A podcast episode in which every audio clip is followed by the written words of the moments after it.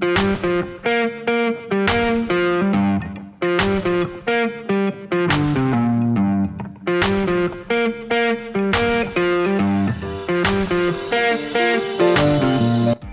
and welcome to Let's Pod This. My name is Andy Moore, and this has been a wild week in civics and politics in America.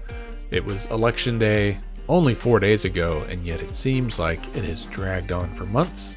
Ballots are still being counted in almost every state, honestly. A lot of attention's being paid to just a few swing states, of course, um, but it looks increasingly likely that we may know the outcome of the election um, maybe not definitively, but a very likely outcome of the election by the end of this weekend, if not sooner.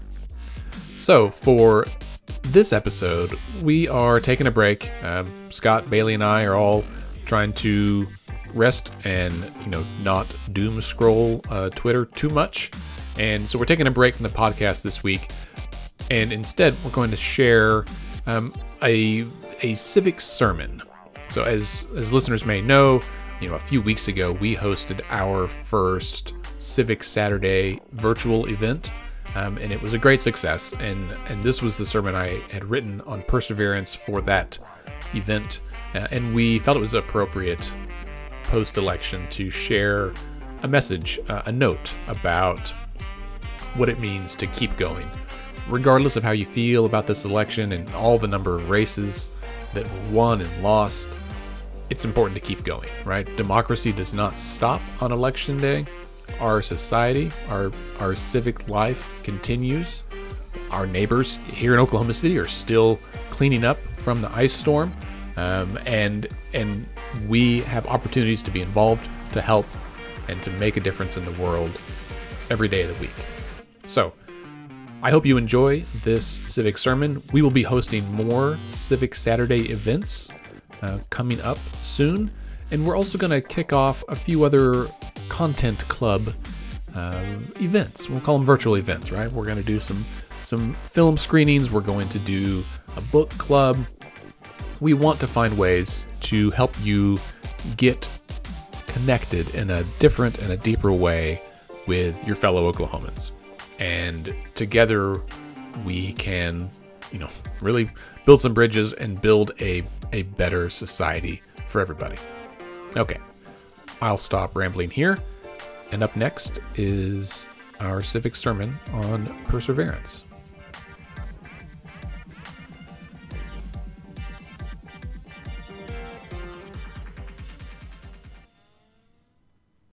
Hello, everyone, and thanks for joining us for the Civic Saturday.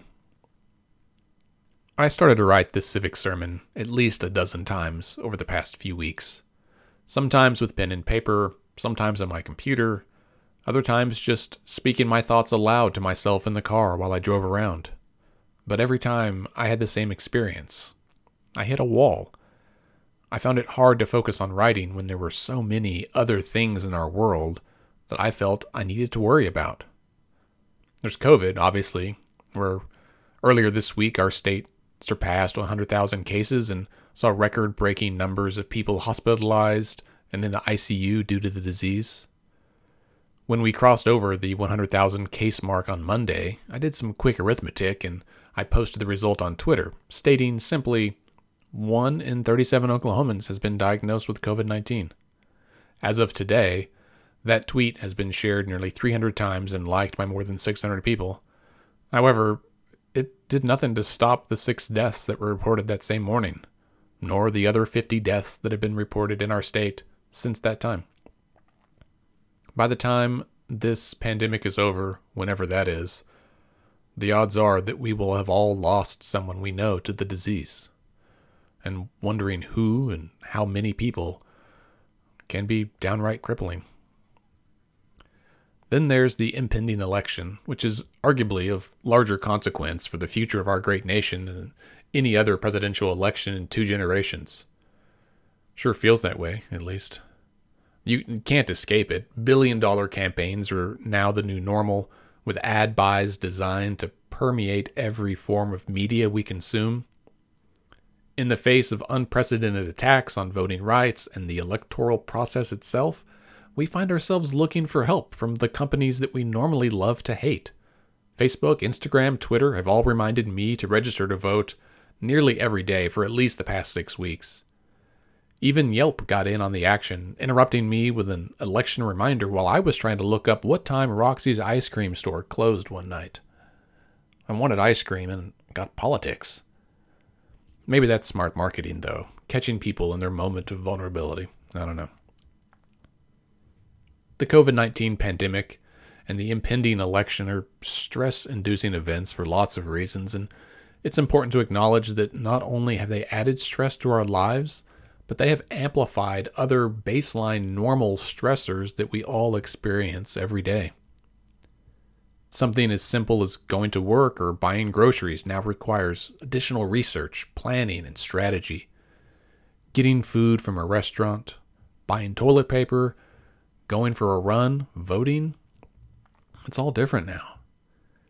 We find ourselves cut off from our friends and family, restricted to open air hangouts at the end of the driveway, nervously wondering if our children are asymptomatic carriers and fearing that they're going to infect their grandparents. Hugs, which were once relished by my family, like chocolate icing on a big slice of yellow cake, are off the menu entirely. How do we carry on when everything feels so bizarre, so distant, so uncertain? While the circumstances have changed, the associated feelings are not new to most Oklahomans.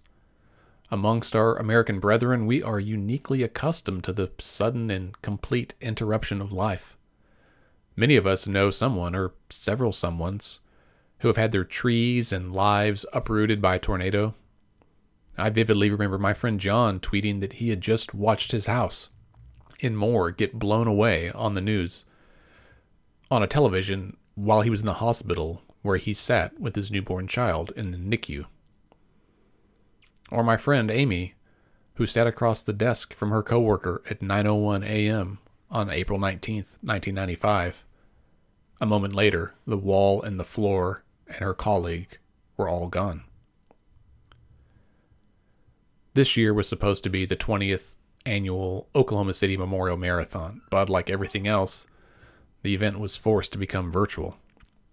Registrants received boxes in the mail with shirts and blankets and medals, along with instructions to run their selected race sometime in the two weeks between October 4th and tomorrow, October 18th. I don't know if you know this, but there are a lot, I mean, a lot of marathons out there. But the Oklahoma City Memorial Marathon is different from all the rest. It was the first half marathon I attempted when I started running back in 2014, and this year will be my sixth time to run the race once I actually run it, I mean, because as I mentioned earlier, I don't know about you, but lately I'm having a hard time finding the motivation to keep going. I don't know what I'm waiting for exactly, but I do think it seems appropriate for us to talk about perseverance today. Now, regardless of how you feel about running, we can all admit that it does provide a wonderful analogy for just about everything in life. And while sports drinks and fancy stretchy clothing may have renewed our collective interest in running for exercise and sport, running has been a part of human existence since, well, forever, really. In fact, scientists believe that one of the things that helped humans rise to the top of the evolutionary food chain is our ability to run long distances and simply wear out our prey and other predators. Humans, it seems, were built to just keep going. And perhaps that's why running has been used as an analog for getting through life for thousands of years. You can even find running analogies in the Bible. The Apostle Paul wrote letters to the church at Corinth and his friend Timothy that include phrases like running to win and finishing the race, which is honestly somewhat ironic because history records Paul as being not just blind and bald, but also bow legged, an affliction that would have made running unduly difficult for him. Perhaps that's the reason why running analogies resonated with him so strongly. He knew, quite intimately, how hard it was to simply keep going. I took up running when I was in my early 30s. After the birth of my first child, I was pretty clearly running from some sort of existential dread in my attempt to avoid or at least postpone or slow down the inevitable aging and weakening of the human body that befalls us all. When I started running, I learned a lot about myself, about other people, and about how we all interact and flow together as one community. When you run through the streets of your town, you see and feel all the cracks, all the bumps, all the glistening lawns and empty lots, their formidable mansions and the homeless shelters, the exhaust of our cars and the exhaustion of our resources, the children at the park, and the dirty needles in the gutter just outside. Obviously, I'm not here to talk about running. I'm here to talk about stuff that's way harder than running. I'm talking about community level change, making a difference in the lives of our neighbors, and why it's so dang important that even when it gets hard, you keep going. So, to do that, I'm going to share with you the three most important lessons I have learned from running. It's easy starting out, just make it to the next block, and never waste a downhill. So, lesson one it's easy starting out. This one seems obvious. All you have to do is find a place to run, lean forward a little bit, put one foot in front of the other, and let gravity do the rest. It feels natural, right? After just a few steps, you begin to build up some momentum and feel the breeze in your face. And wow, look at you. You're doing it. You are running. I love the beginning of a race, especially big ones like marathons. Thousands of people join together with a common purpose. It's dark outside, the music is thumping, and the air is absolutely electric. There's a collective sense of, we're going to do this. We're going to run and we're going to finish, and it's going to feel great. Look at how awesome we are. And then, as you stand there in that corral, as they call it, you may begin to look around at the other runners, sizing them up, trying to decide which ones, you know, look like real runners, which ones you think you can beat, trying to make yourself feel better and justify your presence there by devaluing others. Look at them. What do they know about running? Look at those shoes. Look at that old guy. Is that a fanny pack? Ugh. Folks, I'm here to tell you don't give in to those thoughts. Viewing your neighbors as competitors rather than your teammates is a surefire way to suck the joy out of the experience. Because once you start running, you'll soon realize that what you thought was a solo exercise is really a group project. The more you try to look out for yourself, the more likely you will collide with someone else, particularly if they too are only looking out for themselves. Like so much of life, running a marathon is a community effort. The road is long, and if we're going to get there, we must realize that we're all in this together, and therefore need to look out for one another, encourage one another, and try not to get in each other's way. Lesson 2 Just make it to the next block. Before long, you notice that the crowd around you is thinning. Some people are still cruising along, but others are breaking to walk or stand and stretch and catch their breath. You begin to question yourself and what you're doing. Doubt creeps in. Should I walk? Why did I start down this road in the first place? Ah, what if I can't finish? Do I even want to finish anymore? Is there a way for me to quit so that no one will even notice? In any race, there are a million points along the way where you may feel like giving up. I get it. It's hard. It's uncomfortable. It feels lonely. It makes you hurt. Caring about something and sticking with it to the end requires incredible stamina and grit. And while things were easy starting out when everyone was there together, now you look around and may not recognize the people around you. The rallying music has faded and the finish line still feels impossibly far away. So you pull over to the side, step out of the flow, and disconnect a bit from that community around you. Now, please hear me that I, it is totally okay to take a break if you need it. There's absolutely no shame in that. But I found that if you tell yourself, just make it to the next block before you stop, often you'll end up going two or three more blocks as well. Sometimes just giving yourself permission to stop provides enough relief that you don't actually need to stop at all. You're doing the best you can, and you can make it to the next block. Lesson three never waste a downhill. Every race has hills. Some are well known and highly anticipated, like Gorilla Hill in the Oklahoma City Marathon, where local residents of a big yellow house along the route rent a 30 foot inflatable gorilla. Volunteers dress up as gorillas and bananas, and they hand out bananas to runners. Other hills are smaller, less flashy. Some hills are low and long, like the rolling highways of western Oklahoma.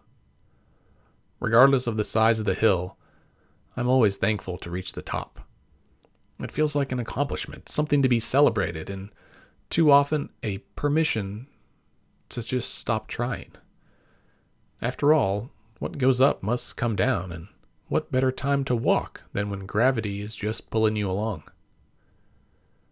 One of my former running buddies has a habit of shouting, Never waste a downhill, whenever we'd reach a peak. She recognized that our natural inclination is to put in less effort when the road gets easier. Which is silly, of course. It's that kind of complacency is exactly how the hare lost to the tortoise in Aesop's classic fable. When we see that things may be easier ahead, we should press on even harder. The wind is at our back, we can accomplish more than we might otherwise. We should take that time to call to the others around us, rallying them to the cause, and not let that downhill go to waste. We must keep going. Now, one more thing before I bring Chris back up to sing us out with a song. If you'll permit me, I'd like to add one more lesson that I learned from running. I wasn't really planning to share this, but as we've gone along today, I think it's fitting for where we're at as a country and as a community. On April 30th, 2017, I was running the Oklahoma City Memorial Half Marathon per usual, and I was just not into it at all. I had not really trained for it. It was rainy and humid I was grumpy about the whole deal. I was running by myself and I felt disconnected from the event and the people around me. And as I was about five miles in, I was coming down 23rd Street under the highway and started up the hill towards McDonald's, I ran into my friend Addie. Addie is a gifted yoga instructor and a talented writer, and I recently learned when she was younger, Addie was an aspiring advocate who wanted to free the dolphins. As luck would have it, Addie is also a runner. Not a runner like me, she is a legit ultra marathoner. 50 milers, 100 milers, this girl can get after it. Anyway, there I was, wallowing in my own self loathing about my poor performance in this race, when I see Addie stopped in the middle of the road, on a hill, trying to hold still the wheelchair that she was pushing while she stretched a rain fly over the little girl who sat in the chair. I helped get them situated, and then we continued along the course, laughing and talking as we jogged. After a couple of miles, Addie paused and very graciously said, Andy, you don't have to stay with us. We'll just slow you down. Little did she know, they were the only things keeping me going. I had never run with a rider before. I saw people in chairs during races, but I knew nothing about them aside from that very passive awareness. I assumed whoever was pushing them was a friend or a relative, but in this case, I learned that Addie had simply volunteered, and by sheer luck of the draw, she was paired up with Mariella. From the moment I started running next to Mariella, I disappeared from public view.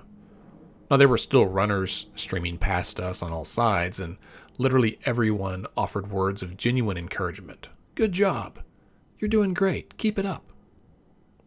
All of it directed squarely at Mariella, who, I must admit, soaked it up with a smile from ear to ear. Thank you, she'd call back after each one. We didn't run the whole way. We walked, and when we did run, we were pretty slow. It's hard enough to push your own body down the street for 13 miles. An additional 70 pounds of chair and rider make it that much more difficult. My finishing time ended up being a full 30 minutes slower than the year prior, but I didn't care. When we were about a mile from the the finish line, Addie leaned over to tell me that Mariella's family would be waiting for us near the finish line with her walker, and we were going to get her out of the chair so she could cross the finish line herself. And so we did. My entire perspective on running changed that day. I had been focused on getting to the finish line and doing it for me. And if that's where you're at, because that's where you need to be, that's fine. You got to be present for yourself. I get that. I affirm that. You do you. But hear me out first. What if you also show up for the folks around you? America has this weird thing about rugged individualism and bootstraps and blazing your own trail and all this. We're like a teenager who thinks they can make it in the world on their own without any help from anyone because we got a car and a job making sandwiches at Subway and too often, we, the collective we, the societal we, fail to appreciate or even acknowledge the relationships and the reciprocity that we have with other nations, with other states, with other cities, and with the people who live in the neighborhood across the highway or in the house right next door. What if we acted like we're all running side by side? What if it wasn't a race, but rather just a fun run with friends? What if your neighbor needed you to push them? What if you need them to push you?